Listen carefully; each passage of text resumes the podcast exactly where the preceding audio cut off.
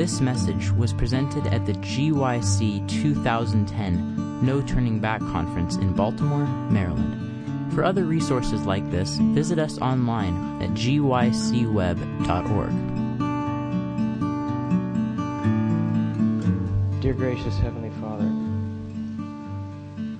we humbly come before your throne, Lord, and we petition your Spirit to be here with us in this room. We ask for uh, an extra legion of angels to camp round about this room, around this small group of your believers, that uh, our minds will be protected. And Lord, open our hearts to the truths and the, the love that you, you have for each one of us. And may we each learn to be an effective witness for you. And I ask these things in the name of Jesus. Amen.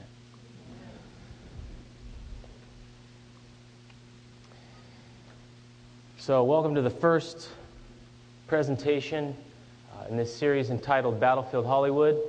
Um, actually, in your program, I think it's called By Beholding. Uh, by beholding, we become changed.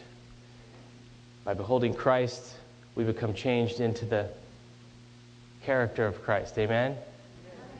And so it's, uh, it's vital that, um, that we look at some of these things in the light of uh, these end times to see how the enemy of souls is working day in and day out, nonstop, 24 7, to uh, deceive mankind.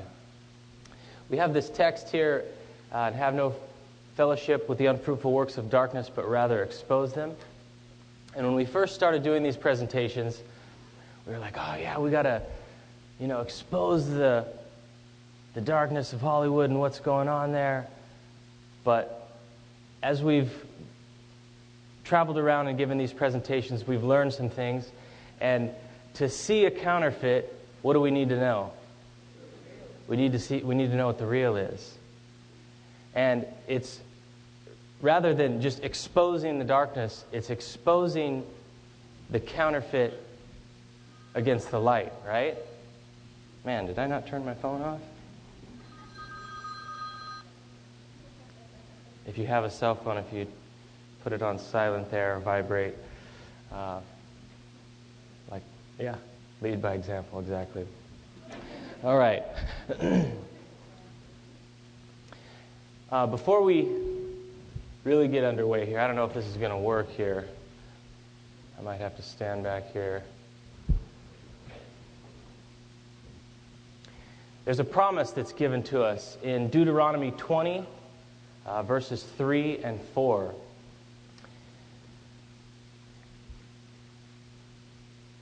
And shall say unto them, Hear, O Israel, ye draw nigh this day unto battle against your enemies.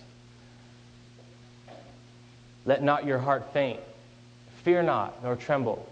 Neither be affrighted at them, for Jehovah your God is he that goeth with you to fight for you against your enemies to save you. Keep this text in your mind as we go through these presentations, and remember that it's God who's fighting this battle in us. Amen? We're not called to, to stand against Satan and his hosts uh, on, our, on our own power, right?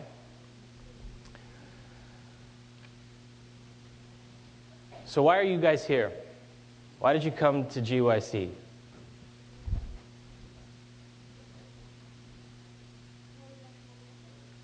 Yeah.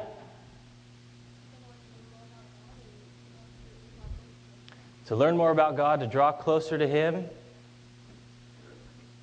Very good answer. Fellowship with like minded believers. Now, in the light of, uh, light of the theme this year, what are we all here to learn to do? To put our hands on what? On the plow. On the gospel plow. So, we're here to learn to put our hands on the gospel plow. What are you plowing? The earth.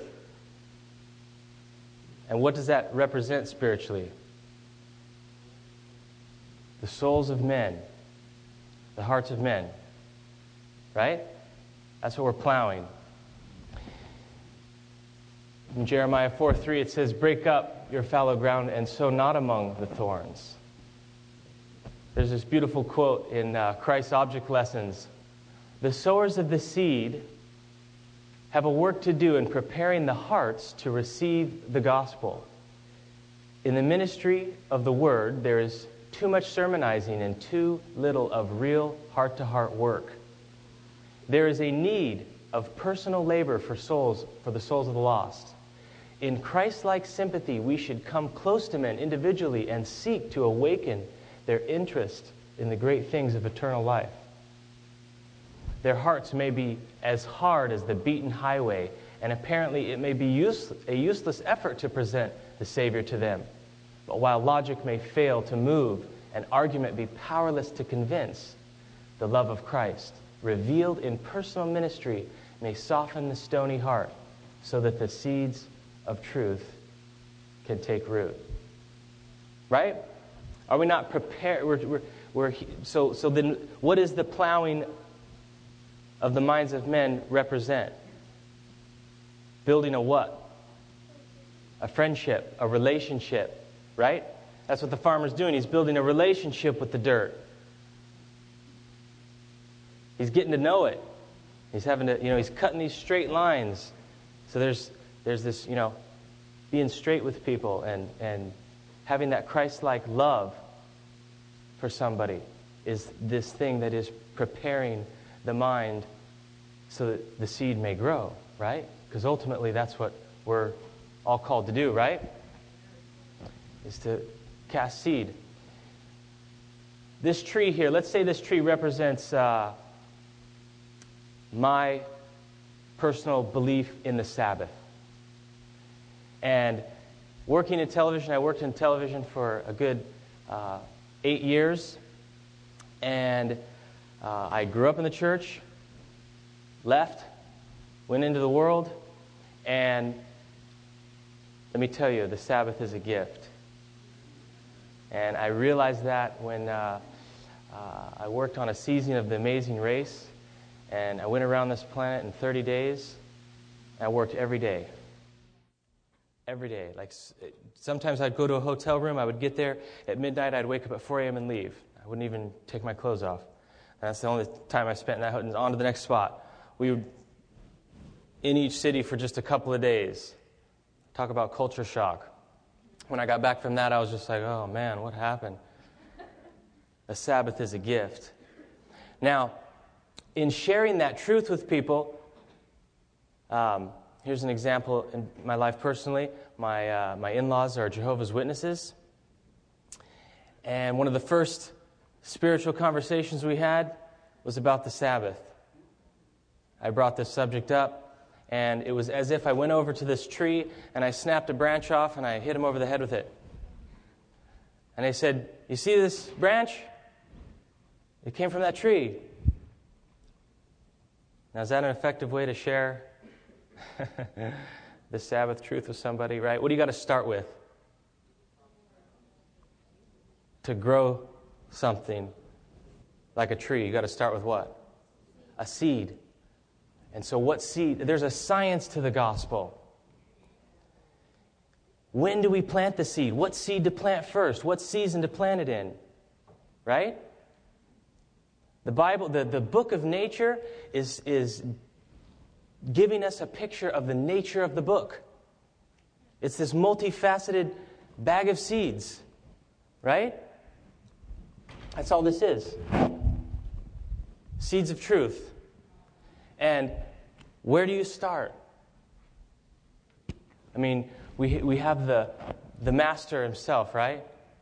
Is, is our, as our example. He that soweth the good seed is the Son of Man, Matthew 13, 37. So Christ is our example, is uh, as this seed sower, because we're all called to sow the seed. No matter how old we are, what our occupation is, we're all called to sow the seed that is in this truth. Amen? And that's what we're here to learn because ultimately, we, what do we want to do? We want to grow something, right? The seeds grow into, into things. What, what, what does the plants represent that are growing?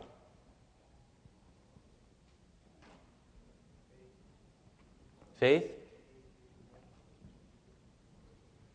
What are we growing? What do we, you know, here's just seeds planted in the minds of men. A character. We are growing a character. Another beautiful quote from Christ's Object Lessons, page 38. Every seed brings forth fruit after its kind.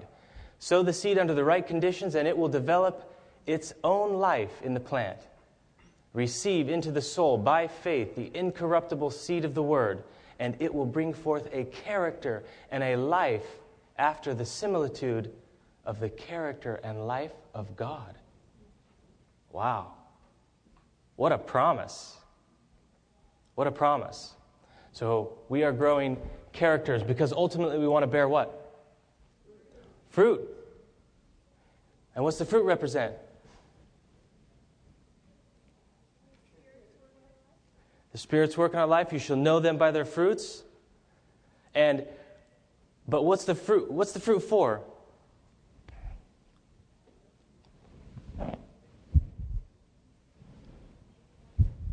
What are we called to be? Here's the answer here in Genesis 12:1. If you have your Bibles, turn there.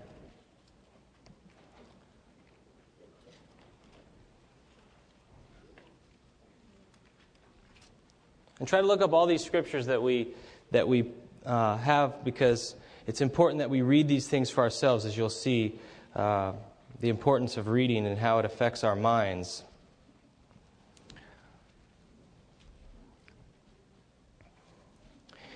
Now the Lord said to Abraham, Get out of your country and from your family and from your father's house to a land that I will show you. I will make you a great nation. I will bless you and make your name great. And you shall be a what? A blessing. I will bless those that bless you and curse those who curse you. And in you all the families of the earth shall be blessed. We are called to be a blessing.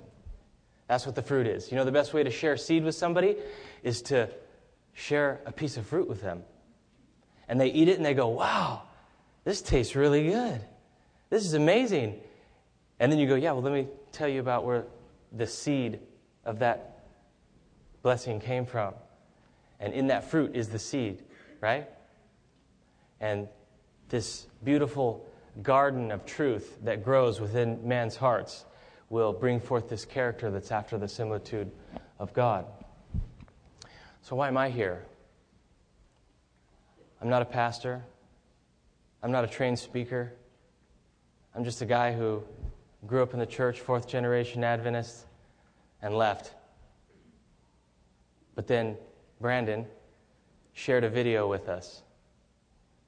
He sent us a couple of Walter Veith videos from his Total Onslaught series, and whoa, what am I doing? I'm totally dead asleep here. And um, praise God that uh, God worked in Brandon's life uh, to work in the lives of my brother and I because we were completely lost and going down the wrong road. Because there's an enemy out there, right? And he's sowing seed as well. But he doesn't do it in the way that God has, is teaching each of us to do it. He's artificially implanting his seed. And in these last days, he has a mechanism that is so powerful, uh, we need to understand the, uh, the devices that the enemy is using against us. Matthew 24 24. For there shall arise false Christs and false prophets, and shall show great signs and wonders, insomuch that if it were possible, they would deceive the very elect. You know, we don't think it's all that amazing anymore because we just grew up with it television, movies. But if you took somebody from just 100, 150 years ago and brought them into the future now and took them into a theater and showed them Avatar, they'd be going nuts, right? What is this?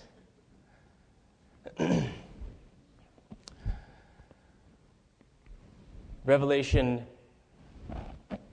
18:23 tells us that the merchants were the great men of the earth for by thy sorceries were all nations deceived. And we know that this word sorcery comes from the Greek root word pharmakia where we get our word pharmacy.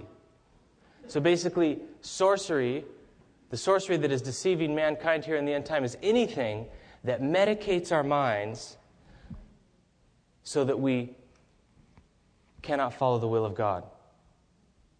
Right? Rebellion is as the sin of witchcraft. So anything that leads us away from following the will of God could be considered sorcery.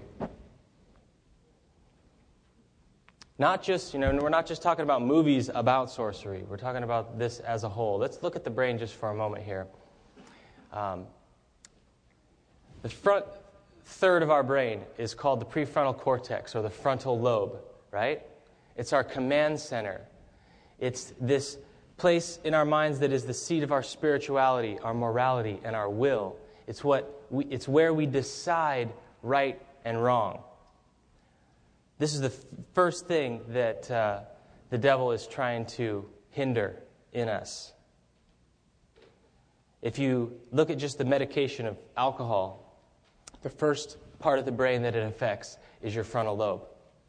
The more alcohol you consume, the more the frontal lobe basically goes to sleep. And you finally will get to a point where you're operating totally on your subconscious. You're not even there, you don't even remember it.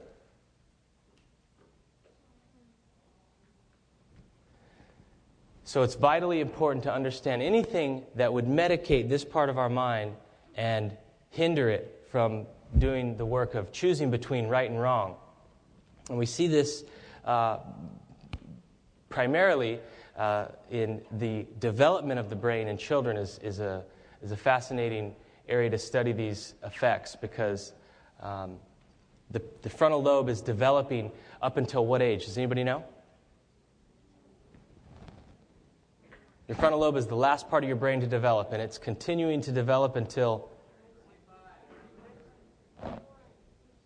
20. About 20 years old, 20 to 25 years old. So your brain is still developing all the way up until the age of 20. This quote here from uh, uh, an, ar- uh, an, article called Weapons of Mass Induction, uh, which was taken from a book by Dr. Eric Sigman um, entitled Remotely Controlled. When children watch television, the frontal lobe is not doing anything with the result that over a period of time, this part of the brain does not develop properly. A study in the World Federation of Neuro, uh, Neurology outlined concerns about the impact of visual electronic media, including television. Children, because of stunted frontal lobe development, which also impacts on their ability to control antisocial behavior, right? To choose between right and wrong. Playing and interacting with others is recommended to encourage the fibers of the frontal lobe to develop and to thicken and to make, them, make stronger connections to neurons. The more you use your frontal lobe, the way that those, those axons are strengthened, it's called myelination. There's a my, my, myelinating process. It's a, a fatty protein that covers the, the uh, neuron and makes the electric pulse that goes through the neuron faster and stronger. And by, the, by age 10 years old, there's an enzyme that's released in your brain that dissolves all poorly myelinated connections. When you're, when you're born, you have billions of neurons in your brain, and you can make trillions of connections. That's why a child can learn 10 languages simultaneously because they have the capacity to do so. And whatever's not used by the age 10 is dissolved, and, and, and if you don't use it, you lose it.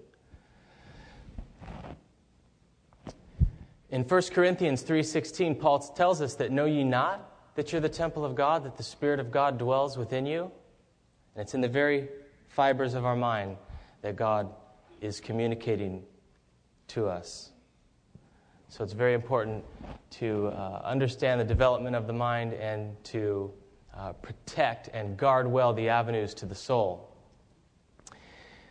Millions of Americans are so hooked on television that they fit the criteria for substance abuse as defined in the official psychiatric manual, according to Rutgers University psychologist and TV Free America board member Robert Kubey. Heavy TV viewers exhibit six dependency symptoms, two more than necessary to arrive at a clinical diagnosis of substance abuse. These include using television as a sedative, uh, indiscriminate viewing, feeling loss of control while viewing, feeling angry with oneself for watching too much, inability to stop watching, and feeling miserable when kept from watching. Medicating the mind. So the question really is then what is happening in your brain when you watch TV? What's actually happening? The first thing that's happening is you go into a semi hypnotic state. Alpha brainwave patterns are exhibited the same that are exhibited when you are in a hypnotic state. Uh, the other thing that's taking place, is there's quite a bit that's taking place actually. Um, we got this left and right brain situation. Okay, you got your left brain, which is your analytical, critical, logical side of your brain. Your right side of your brain is the emotional, artistic, dreamy side of the brain. And within 30 seconds, sometimes it takes a couple minutes for, for those of us that have a little bit stronger of a will, but most people it's only about 30 seconds. We go from all brain thinking to predominantly right brain thinking. The left side of our brain shuts down, and we're only thinking with the right hemisphere. So let's look at some of the differences here between the left and the right brain. The left hemisphere dominates when a child reads, writes, and speaks. It specializes in analytical and sequential thinking and step by step logical reasoning. It analyzes the sound and meaning of language. Uh, it manages fine muscle skills and is concerned with order, routine, and details. The ability to comprehend science, religion, and math, especially geometry and philosophy, relies on abstract thinking characteristic of the left hemisphere. Okay? Even though we emphasize which functions of learning are performed by which hemisphere, there is a crucial connection between the two hemispheres called the corpus callosum. It consists of a large bundle of nerve pathways that form a bridge between the left and right hemispheres. It is one of the brain's latest maturing parts. The left and right sides of the body learn to coordinate with one another through this pathway. Gross motor activities like jumping rope, climbing, uh, circle games, and fine motor skills like drawing, knitting, pottery, origami, woodworking, embroidery, and bread making are crucial to myelinating this pathway and lead to more flexible manipulation of ideas and creative imagination. Uh, this pathway provides the interplay between the analytical and intuitive thinking, and several uh, neuropsychologists believe that poor development of this pathway affects the right and left hemispheres' effective communication with each other and may be a cause of attention and learning difficulties. So, right there, we have this problem with attention deficit disorder in this country. Here's the reason why because that pathway that connects our two hemispheres is not being myelinated properly because when you sit down and watch television, the only side of your brain that's working is the right side. You're not really interacting with, the, with anybody, right? What's happening when you sit down and watch television, there's a multi uh, dimensional sensory deprivation situation happening. You're only looking at three colors, first off. It's a combination of three colors. So you're not seeing the whole spectrum of colors that are out there. You're not being touched, right? You're not, you're not talking back with the television, you're passively just watching it. And they've done studies where children who who uh, aren't touched, aren't spoken to, aren't played with, their brains are, the mass of their brains is decreased by 20 to 30 percent.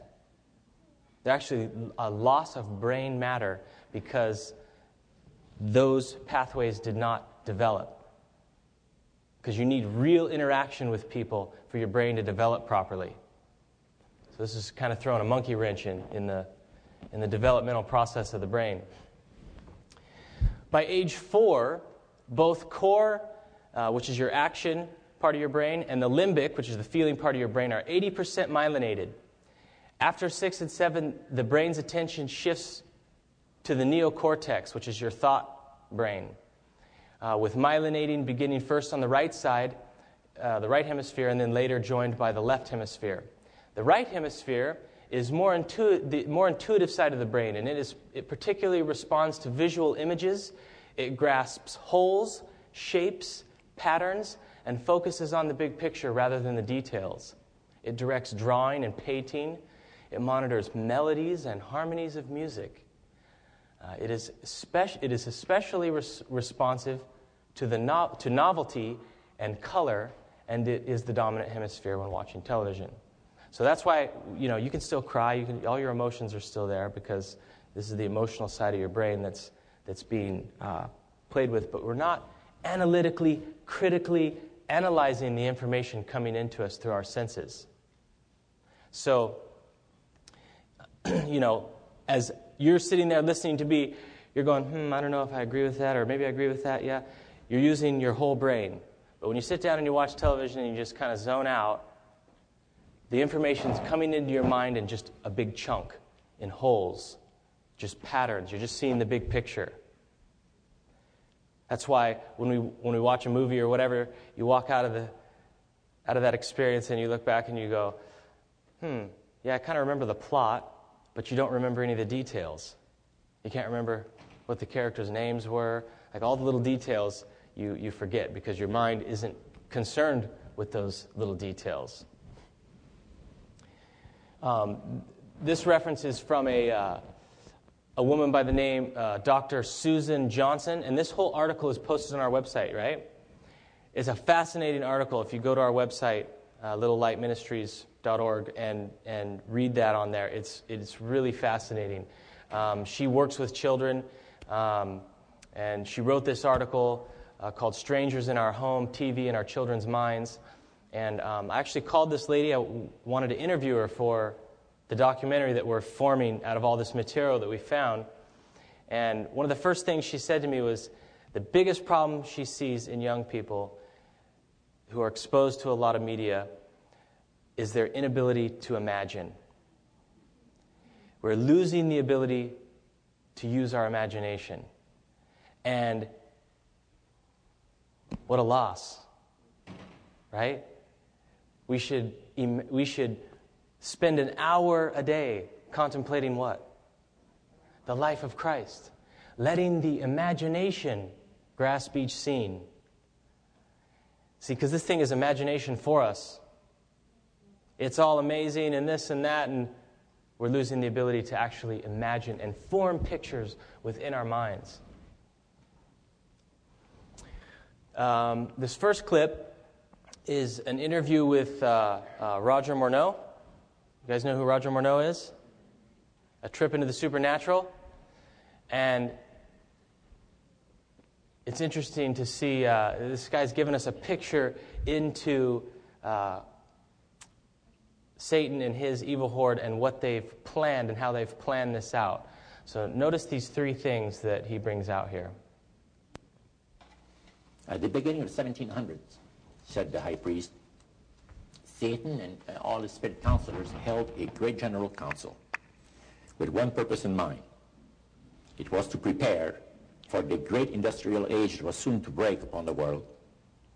And uh, Lucifer also foresaw another age that was to follow that, where tremendous scientific discoveries would be made by people. And we would enter a, a unique age that would change the way that everybody lives. It would also serve to usher in the end times and the close of the great controversy between the forces of good and evil. And the priest said that, that Lucifer had been studying the Bible. And he found in, the, in Daniel 12:4, where we are told about the time of the end, when he shall run to and fro, knowledge shall be increased. Mm-hmm. He understood it to be that we're getting to that point. And he had, with all his spirit counselors, to change their modes of operation in order, you know, to ensnare people. Mm-hmm. And uh, he devised a way whereby people would disqualify themselves from being members of Christ's kingdom. And he was just very candid about this. Oh, yeah. Telling you and yeah. the rest of the group, 60 or 70 people there, yeah. the plans that yeah, close to 100 people. Lucifer had revealed to him. Mm-hmm. And uh, by the time the council came to a close, they had three major policies that were going to be followed. First, they were to see to it that humans would be made to believe that Satan and his angels do not really exist. Now, the next thing, the, the, the three parts policy that they had uh, adopted there, the second one was to find a way of being able to get total control of people's minds. And that would be done by taking hypnotism out of the realm of the occult and introduce it as a new science for the benefit of mankind. Now the time came when uh, Lucifer decided that he had to choose a person to initiate this thing. And uh, Franz Mesmer, which was an Austrian physician, was chosen. Because now, the priest told you all of this? Oh, yeah. Okay. Because he was most capable. Mm. Uh, Mesmer originated a theory called animal magnetism, later on, later on named mesmerism. Mesmer was led by the spirits to believe, and this is what the priest said, was led by the spirits to believe that certain persons have a magnetic influence within themselves, so to speak, that would cause them to have great power over, over other persons, even to the point of placing them into a trance. The third point was what? Was to destroy the Bible without burning it. Okay. See? And what was the strategy on that? On that, um, it was very interesting. Because after the Great General Council, it was decided that Satan would tutor Charles Darwin personally in setting up the, uh, uh, the principles of his theories of evolution. He was tutored by Lucifer himself, fallen Lucifer. And at that time, it was understood, Satan and his uh, spirit counselors understood that if a person was led to believe in the theory of evolution, it would, in his life, destroy completely the, the, the uh, creation week of the Bible, the fall of man, and plan of redemption. And he said that every teacher of that theory is recognized by the spirits as a person of great value and receives a very special unction from Satan himself, giving great power to induce spiritual blindness, to convince and convert. Three capacities are given to those teachers of the theory. Then, that's not all. The priest says that Satan considers the teachers of the theory of evolution to be so valuable to him that in the sight of all the inhabitants of the galaxies, he assigns a retinue of bright, beautiful angels to follow that, that uh, educator all the remainder of his life. And that in the sight of the inhabitants of the galaxies is the greatest honor that he can bestow upon his workers, on mankind. Amazing, huh? I mean, the theory of evolution is taking the world by storm. Every nature show you see, every scientific discovery, this and that, it's always thrown in there, right? I mean, it's even infiltrated into our very schools.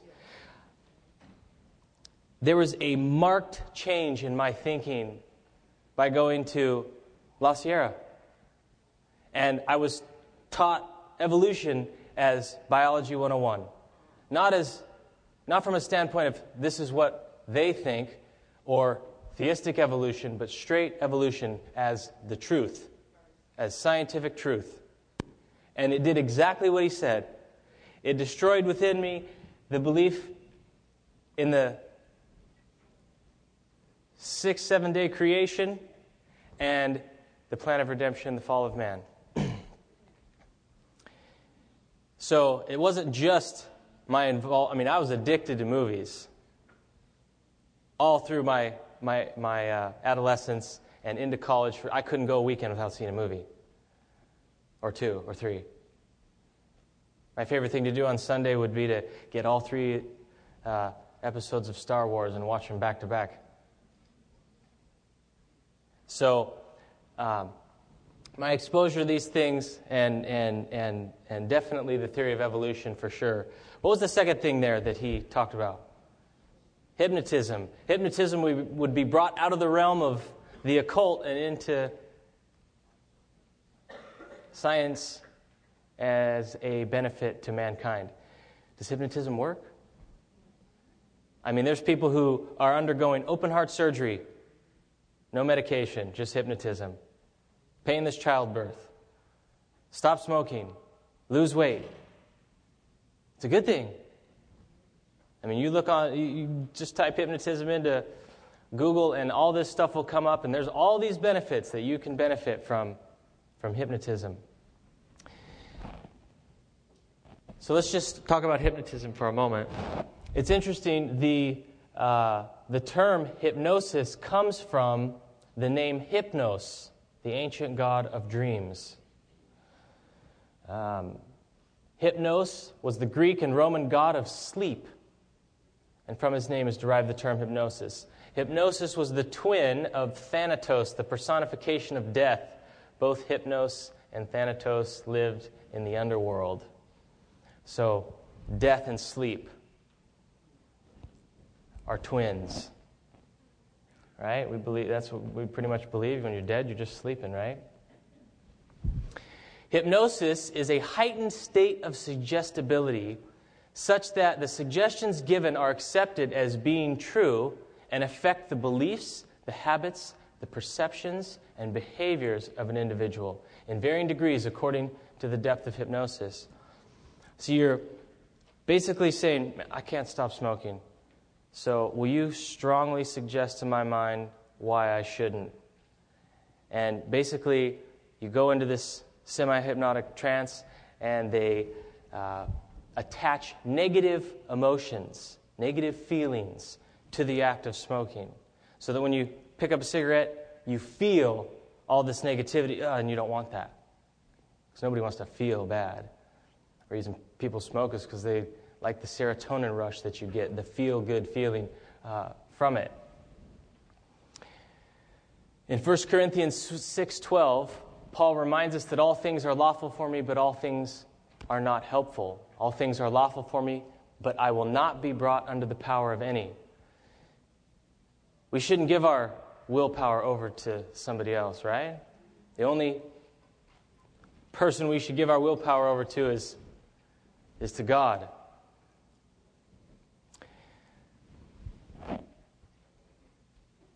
Here is a. How much time do we have here, too, by the way? Are we. Uh, what time are we ending? 10:15.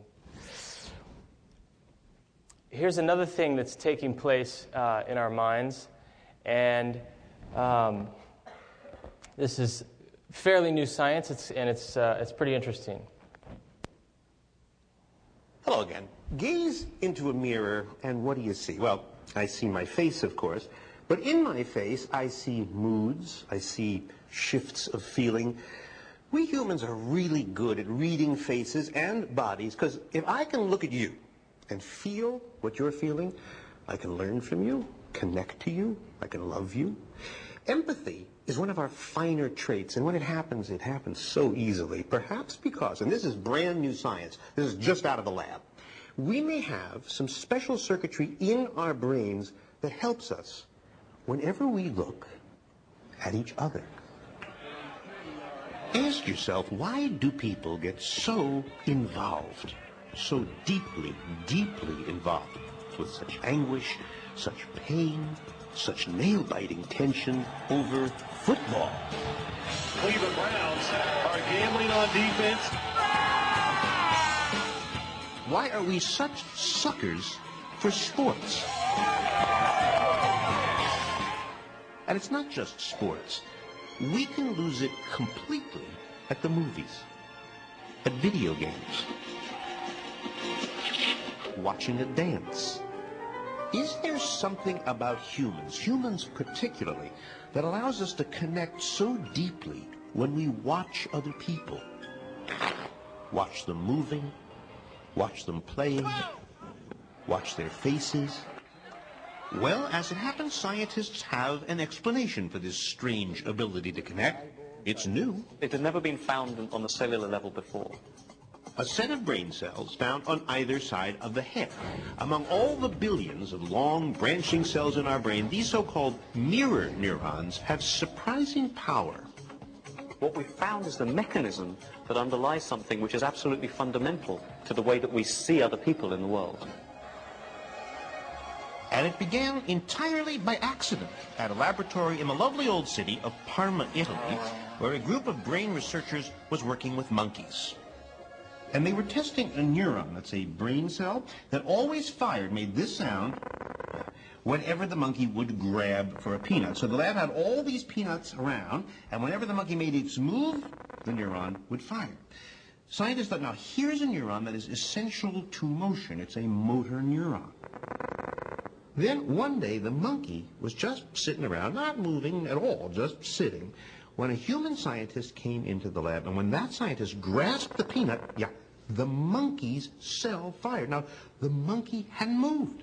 It was the human that had moved, suggesting that this neuron up here couldn't tell the difference between seeing something and doing something. Seeing and doing were the same. Or more intriguingly, that for this neuron, watching somebody do something is just like doing it yourself. The head of the lab, Giacomo Rizzolatti, thought, wow. The same neurons, one neuron, fire both when the monkey observes something and when monkey is doing something. It's almost unbelievable. It was surprising because this cell which was involved with motor planning for the monkey turned out to be interested in the movements of other people as well. Some people call them monkey see, monkey do neurons, but the name that stuck is mirror neurons because with them, the brain seems to mirror the movements it sees. This accidental discovery got scientists thinking, doing more tests, and it soon became pretty clear that this is not just a monkey thing. It's a people thing, too. We all know that humans learn by looking and copying. That's what infants do. First you look, then you do. Ready? Let's see your feet this way. And once you've watched and copied and learned a set of moves, you not only have them in your head, Look, you put your shoe on. Here, she brushed the if you see somebody else doing it, you can share the experience. I want to do it with me. They know the moves, you know the moves, so you can move with them. If you can use the years of training that you yourself have done, learning to crawl, then learning to walk, then learning to eat, this is an incredibly rich set of knowledge that you could apply to the problem of actually seeing what's going on. The mirror system is the way that you tap into, the way that you harness your own abilities and project them out into the world. And people are really good at watching and translating what we see. Like with just 13 moving dots, that's all there are here, you'll have no trouble recognizing these uh, very ordinary activities. What's more, tests have shown when a person sees a movie like this of his own movement, he'll recognize it immediately as his own. And that's why sports fans tense with the action and wince and leap. Because if you know the game,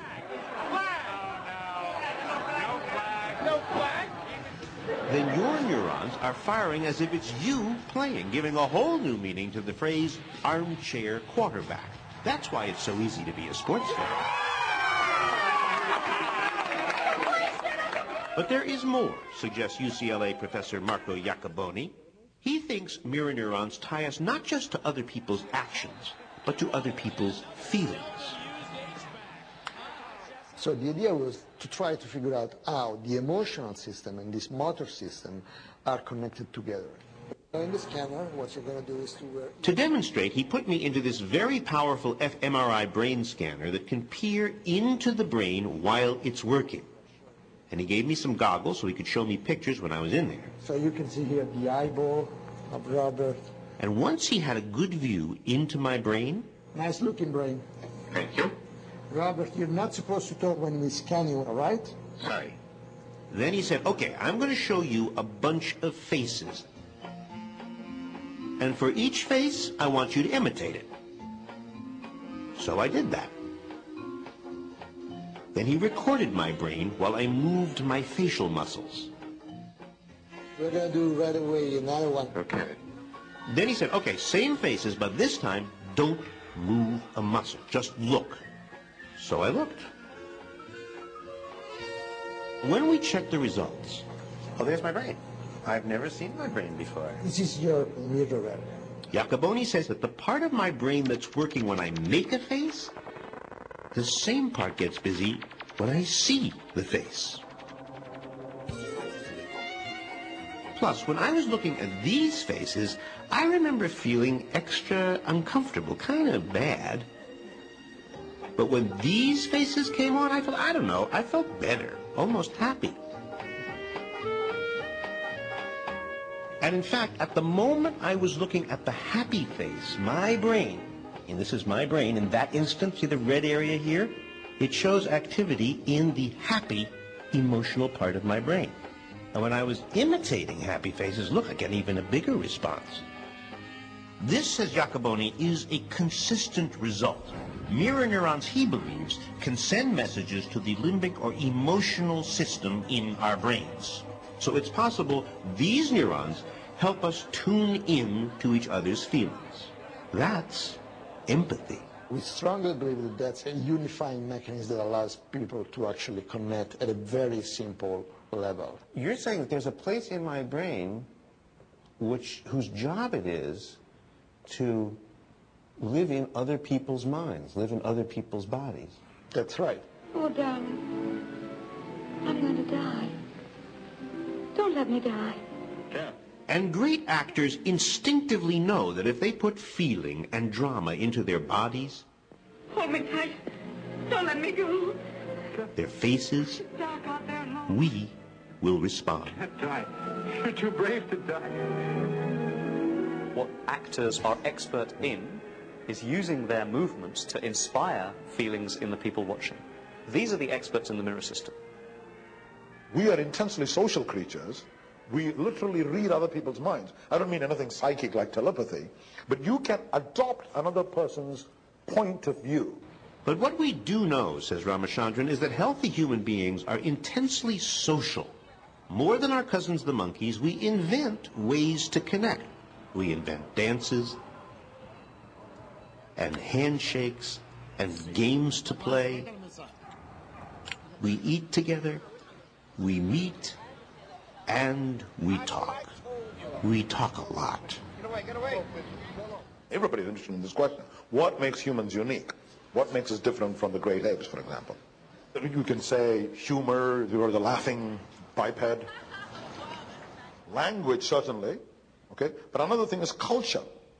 And a lot of culture comes from imitation. Watching your teachers do something.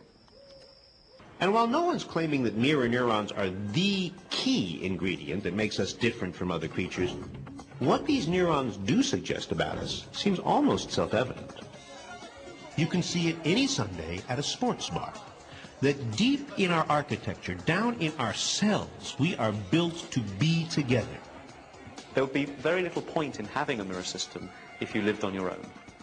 There'd be a lot of point in having a digestive system if you lived on your own. There'd be a good point in having a movement system if you lived on your own. There'd be a good point in having a visual system if you lived on your own. But there'd be no point in having a mirror system. The mirror system is the most basic social brain system. It's a brain system which there's no point in having if you don't want to interact or relate to other people. But we do like to interact, and maybe now, as never before, we will understand why. Isn't it interesting? This whole thing takes a, a from the standpoint of evolution, and there's a whole evolutionary part that I clipped out.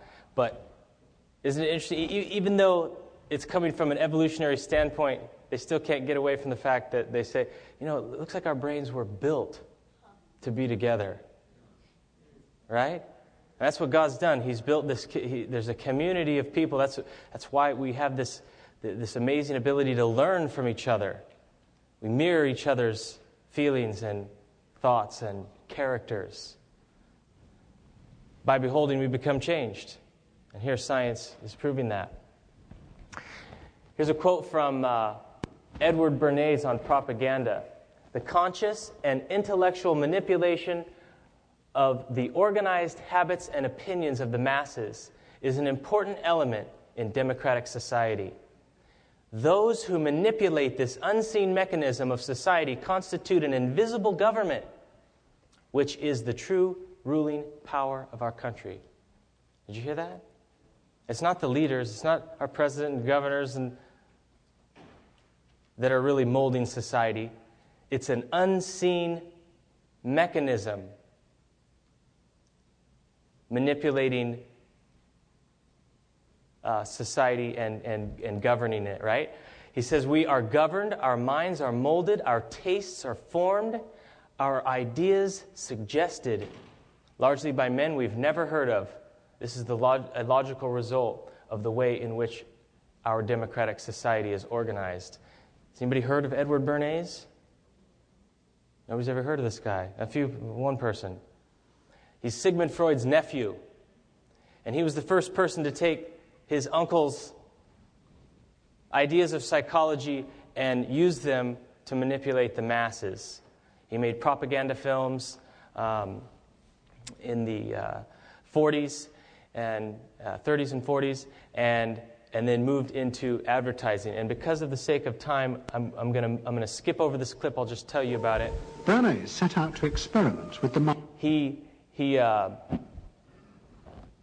got women to smoke in this country because there was a, a taboo against women smoking.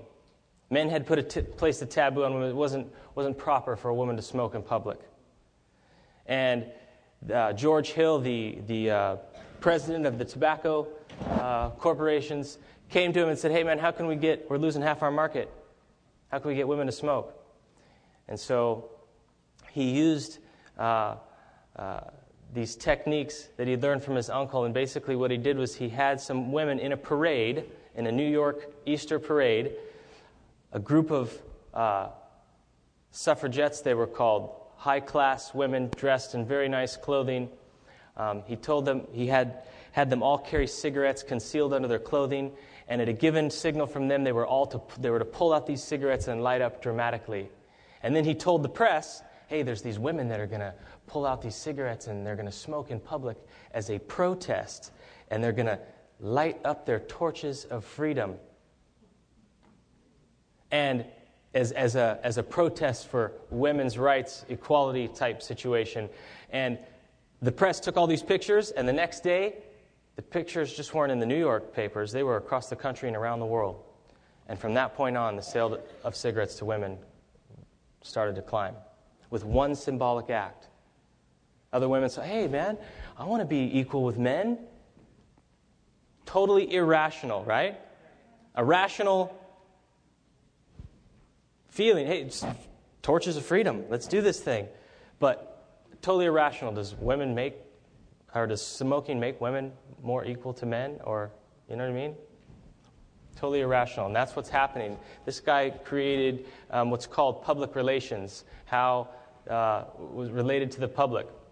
This is another clip. I'm going to skip over this as well. But he was also behind putting doctors out there to, to say that, you know, if you say the do- if the doctors say it's good to smoke, then everybody's going to follow along.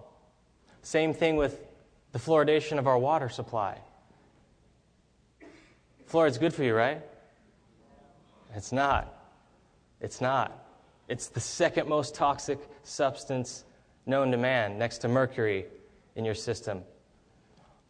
And he, he you know, they, they, they attach a doctor to it and says, hey, doctors, you know, the 60% of our water in this country is still fluorinated. And it's not a pharmaceutical grade fluoride, it comes from the waste of the aluminum industry. And so instead of having to dump it in a toxic waste dump, they put it in tanker trucks and ship it all over the country and put it in the water supply and say it's good for your teeth.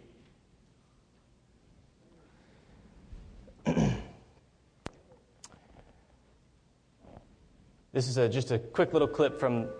You can manipulate consumers into wanting and therefore buying your products. It, it's a game.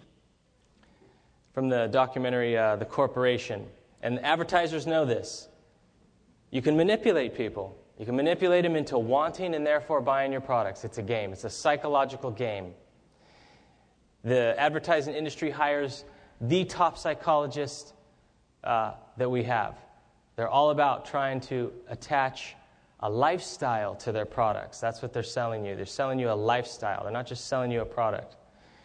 Um, your emotional mind is saying, oh man, yeah, I want to be, I want to have all the girls. I want to have, I want to look good. I want, you know, it's a lifestyle that, that they're selling us. Here's another they little part of it. tomorrow's adult consumers. So start talking with them now, build that relationship when they're younger, and you've got them as an adult. Somebody asked me, Lucy, is that ethical? You're essentially manipulating these children. Well, yeah, is it ethical? I don't know. But our, our role at Initiative is to move products. And if we know you move products with a certain creative execution, placed in a certain type of media vehicle, then we've done our job. Okay? Build a relationship with them when they're younger. Is it really a relationship? No, not really. But that's what they view it as. And then you have them as an adult. there are many ways to talk about television, but in a business perspective, let's be realistic. Basically, TFI's job is to help Coca Cola sell its product, for instance. To make, adverti- to make the advertising message well received, the audience's brains must be available. Our shows are here to make those brains available, to entertain it, to relax it, to prepare it between two messages. What we're selling to Coca Cola is available human brain time. Patrick Lelay, the CEO of TFI, the main French television channel. Here are some facts. The average household has 2.7 persons. The number of televisions per household is 2.9. So we've got more televisions than people in this country. And that's just in our households. That's not the TV at the gas station, at the supermarket, the billboard. Okay? The average hours spent are more than four hours a day. If you add these up, you got 33 hours a week, 14 hours a month. In a year, you've watched 2.4 solid months of television. The number of ads seen in that year, 25,000. The time spent watching in, ten, in a 10 year period, if you kept this average up, two solid years. A fifth of your time. And people talk about they don't have enough time. What are we spending our time doing? Are we wasting time? Are we killing time? The most advertised product on television, what, anybody guess? Fast food. Fast food. What's the second most advertised thing on TV? Pharmaceuticals. And there you have it the Food and Drug Administration. right? They say, here's the food you can eat. This is, uh, we say this is okay. And then when you get sick, here's a drug you can take to cover up the symptoms you're feeling. And that's money. That's big money. There's no money in making people healthy, there's big money in making us sick. So, definitely, this, the uh, system is broken. And thank God we have a health message, right? That entering wedge, that, again, the book of nature gives us a clear picture of the nature of the book. Um, here's a clip from a show called Mind Control. And this is an example of how easy it is to manipulate somebody's opinion. This is called neuro linguistic programming, what, what, what this guy's doing. And basically, uh, the, you, you, read the subtitles across there, and you'll notice that uh, he touches him at certain key points. Neuro linguistic programming is a way of speaking and using slight body language, gestures, and things to bring emphasis to things you're saying without the person consciously being aware of it. Very nice to meet you and thank you for coming on the show. Let me explain to you how I bike gifts or presents for people, all right? And this is the best way to handle, bar none, the, the, the problem of, you know, what to settle for when you're going to buy gifts for somebody that's a little bit difficult to buy for, all right? Now, what I do is rather than recycle the same sort of two tired bottles of wine or, or box of chocolates, which are no fun to receive, I go out and I buy anything, and then I make that person fall in love with it, all right, by creating a strong feeling of desire for that object. Does that make sense? Yeah. yeah? And it absolutely works. They get all sort of pumped up, you know, they get that feeling of that positivity you were describing. They beam excitement for it. Um, and, you know, it's a win-win thing because they get a present that they love and, you know, I get rid of some stuff out the back of my kitchen cupboard or whatever. What I want you to really understand about this is that that feeling is so strong, can be so extreme that it can replace the memory of what they actually wanted. So even though two days before they may have said, I want X, whatever that is, you know, like a really nice car, like a BM or an Xbox or something like that, something they really wanted, suddenly now they think they always wanted what I got them. Does that make sense? Yes. Yeah, yes. excellent, cool. Good, so, you can have anything you like. What's your dream present? BMX Bike. All right? Now, when he asked this guy to come and be on the show, he told him, write down on a piece of paper and seal it in an envelope, bring it with you in your wallet, what you want, your dream present. And, he, and here he said, I want a BMX bike. And he goes, Oh, yeah? And he walks him over to a box, opens it up, and there's a BMX bike. He says, What color do you want before he opens it? He's all, oh, red. And you notice in the background, there's everything's circular, and there's a lot of red in the room, and okay? All this plays in to strongly suggests to this person that what he really wants is a bike, a BMX bike. But what he wrote down, he, he asked him, he goes, So, really, what did you write down? He's like, I wrote down a BMX bike. He's all, No, no, no, you didn't. That's pr- probably not the case. So, no, I did. That's, I've always wanted that. He's like, Well, pull out the envelope. He pulls it out, he opens it up, and it says leather jacket. and he's totally baffled, and he's like, Wait, no, no, I want a BMX bike. That's my handwriting and he's kind of really freaked out about it. So the question then is could parts of our belief system be so strongly suggested to us that we forget what we originally believed? This is just, you know, an example of how powerful uh, hypnosis and, and neurolinguistic programming and, and these things are. They, the movies, have given Americans an acceptance of things I don't think they would have embraced, says executive producer Harvey Weinstein. Maybe they were tricked into it by some exciting marketing campaign, but when they came out, they came out different.